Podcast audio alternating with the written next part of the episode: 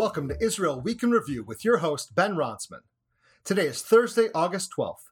In about 15 minutes per week, you can gain insight into the top stories taking place in Israel and the broader Middle East. We also provide you with explorations of history, culture, politics, and more. Visit IsraelWeekInReview.com to receive updates and hard hitting content. Israel Week in Review is brought to you by Origin Story Marketing. Search engine optimization is essential in today's business environment. To learn more about how Origin Story Marketing can help customers find your business, visit originstorymarketing.com. In another example of the groundbreaking nature of the Abraham Accords, Foreign Minister Yair Lapid visited Rabat, Morocco, in order to formally open relations between the two countries and to sign three framework agreements. The first agreement covered political consultation between both countries, the second agreement covered culture, youth, and sports, and the third covered air service between Israel and Morocco.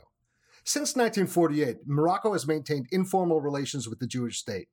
After Israel and the Palestinians signed the Oslo Accords in 1993, Morocco and Israel established low level diplomatic relations. Unfortunately, these relations were suspended after the Al Aqsa Intifada began in 2000. Relations between the two countries were nonetheless marked by informal but significant back channel contacts. The Moroccan Israeli component of the Abraham Accords establishes Morocco's formal recognition of Israel. Morocco's foreign minister, Nasser Bourita, called for the resumption of Israeli Palestinian peace talks and also reiterated Morocco's support for a two state solution based on the 1967 borders. Mr. Bourita lauded the long history of Jews in Morocco and stated that bilateral relations between the two countries were not like any other due to the large and important Moroccan Jewish community in Israel.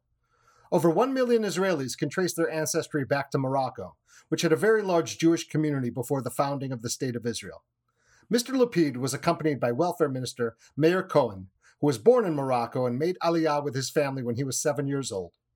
The Jewish community of Morocco still consists of 3,000 individuals, and Israeli Jews have been allowed to visit Morocco with organized tour groups over the years, even when there were no formal ties between the two countries.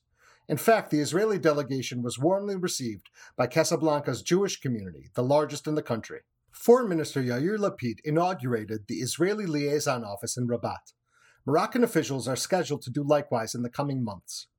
Mr. Lapid also stated that he believed that within two months, these liaison offices would be upgraded to full embassies with dedicated ambassadors in each country. Mr. Bourita stated that there are at least 10 additional agreements between the two nations in the pipeline. Peace with Morocco has already produced diplomatic gains for Israel. In June, Israel was given observer status at the African Union. Although Israel is not technically in Africa, it does border an African country, Egypt. The Palestinians received observer status in the African Union in 2013. Israel's acceptance as an observer in the Union was opposed by a number of member states, especially South Africa, Algeria, and Tunisia. However, this was not enough to scuttle Israel's inclusion. It is believed that there are many African nations eager to establish full diplomatic relations with Israel. Israel has announced the formation of a new division of the Israeli police force, called the Saif Division to combat rising crime in Israel's Arab community. Combating rampant crime and violence in the Arab community was a plank in the platform of every Arab political party in the Knesset. Notably, the Ram Party, which of course is part of Israel's government, has argued that Israel does not combat crime in the Arab community with the same zeal that it does in Jewish communities.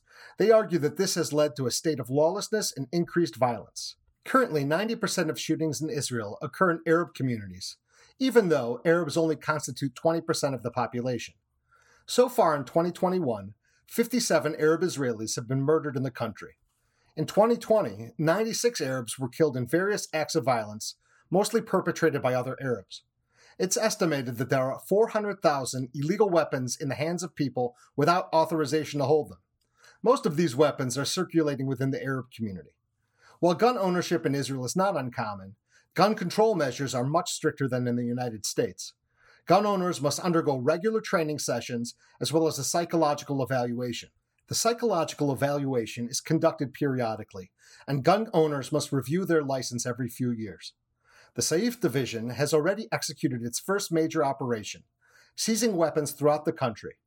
1,000 Israeli police officers participated, and 41 arrests were made. This increased investment in policing includes 770 million additional dollars allocated specifically to the Arab community. The funds will be used to hire additional Arab police officers, improve Arab police relations, and build new police stations in Arab communities. Unlike in the United States, where minority populations have complained that their communities are over policed, Israel's Arab community has long argued that their communities are under policed. They argue that their communities do not have sufficient police protections and that Israeli police do not combat crime in their communities with the same resolve as in Jewish neighborhoods. This has led to many rallies in Arab communities against gun violence and calls for the Israeli police to crack down on a growing criminal element. Unfortunately, there is more bad news from Israel's dysfunctional northern neighbor, Lebanon. This beleaguered country can hardly even pretend to have a functioning central government. Their economy has largely collapsed, and the government cannot fulfill the most basic requirements of sovereignty.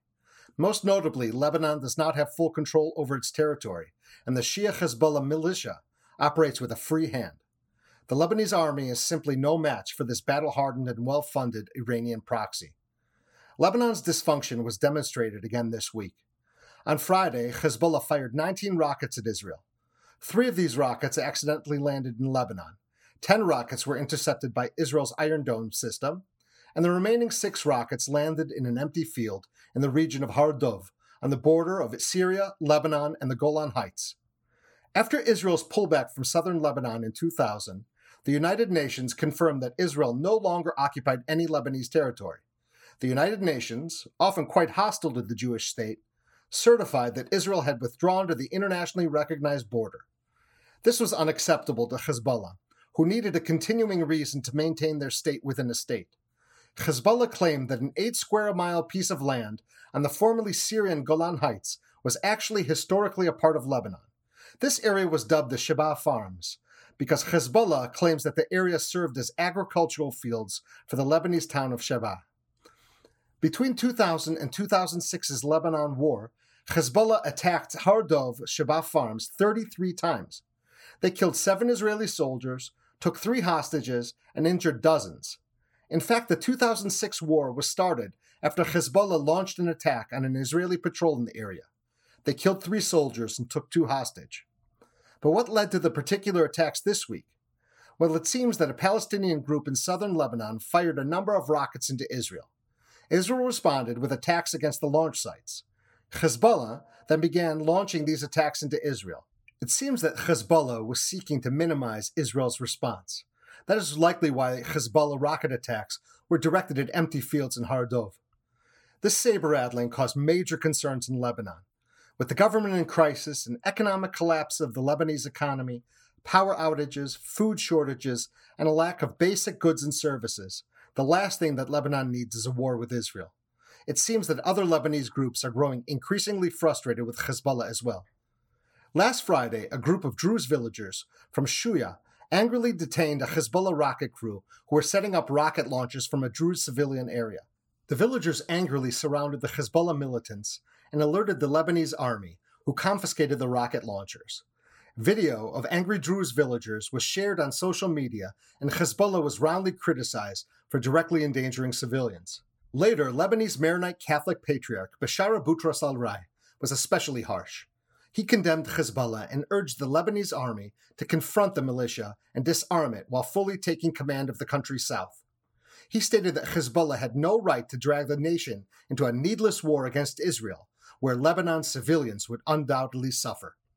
Such direct confrontation with Hezbollah is rare.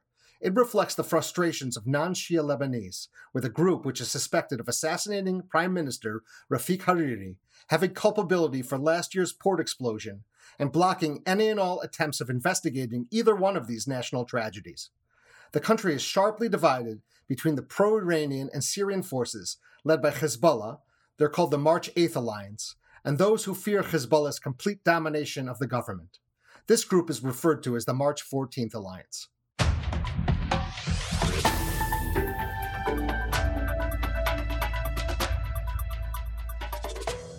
In business news, tech giant Microsoft acquired Israeli startup Peer5 to improve live streaming on the company's business communications platform, Teams.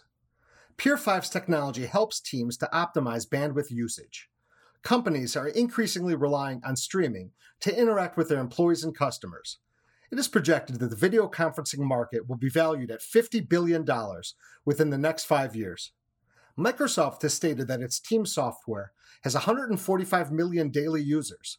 The terms of the agreement have not been disclosed.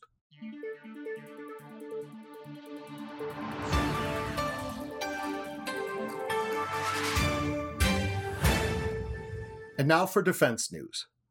The Israeli Air Force and U.S. Central Command have announced the completion of the Desert Eagle joint drill on Tuesday. This drill is historic because the United States has announced that Israel will no longer be part of the U.S. European Command and will be moving to the U.S. Central Command. The Unified Combatant Command designations are geographically organized to help the United States project its force anywhere in the world. It cooperates with allied countries in those respective regions. Until recently, Israel was unable to collaborate with most other countries in the Middle East region. The CENTCOM region looks considerably more friendly these days. Israel has peace agreements with Egypt, Jordan, the United Arab Emirates, and Bahrain. Israel also has well developed, albeit unofficial, security relationships with Saudi Arabia, Oman, and even the semi autonomous Kurdish region of Iraq. Moving Israel into U.S. Central Command allows Israel to improve cooperation with its neighbors, who also seek to confront the threat posed by Iran. The drill took place at the Uvda Air Force Base in the southern Negev. During the drill, the Israeli Air Force simulated an enemy air force. The air crews practiced various operational scenarios, including joint exercises against ground, aerial, and combined threats, while striking designated targets. We hope that you have enjoyed this program. Please like us on Facebook and subscribe to the podcast on any number of channels in which we operate. This includes Apple Podcasts, Google Podcasts, Amazon, Spotify, Stitcher, and more. Stay tuned for additional content, including our deep dives on various topics and upcoming interviews. This has been Ben Ronspun from Israel Week in Review, providing you with a breakdown of the week's news from Israel, as well as thoughtful perspectives on the region's politics, history, culture, and more. Visit IsraelWeekinReview.com in order to receive regular updates and hard hitting content. Israel Week in Review has been brought to you through the generous support of Origin Story Marketing, helping customers find your business through search engine optimization.